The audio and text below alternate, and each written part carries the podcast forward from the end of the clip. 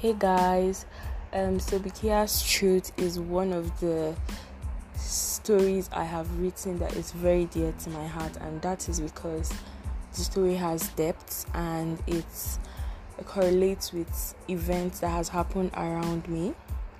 Uh, I'm not really sure what I want to do with it. If I want it to be published as a book or a script for a movie, short film, or something but uh, I'm going to take advantage of my podcast and just drop some some lines or some pages from stories, some spill the tea because I feel like um, it's going to be very intriguing. It's going to draw a lot of attention because I feel it's something most people can tap into and all that.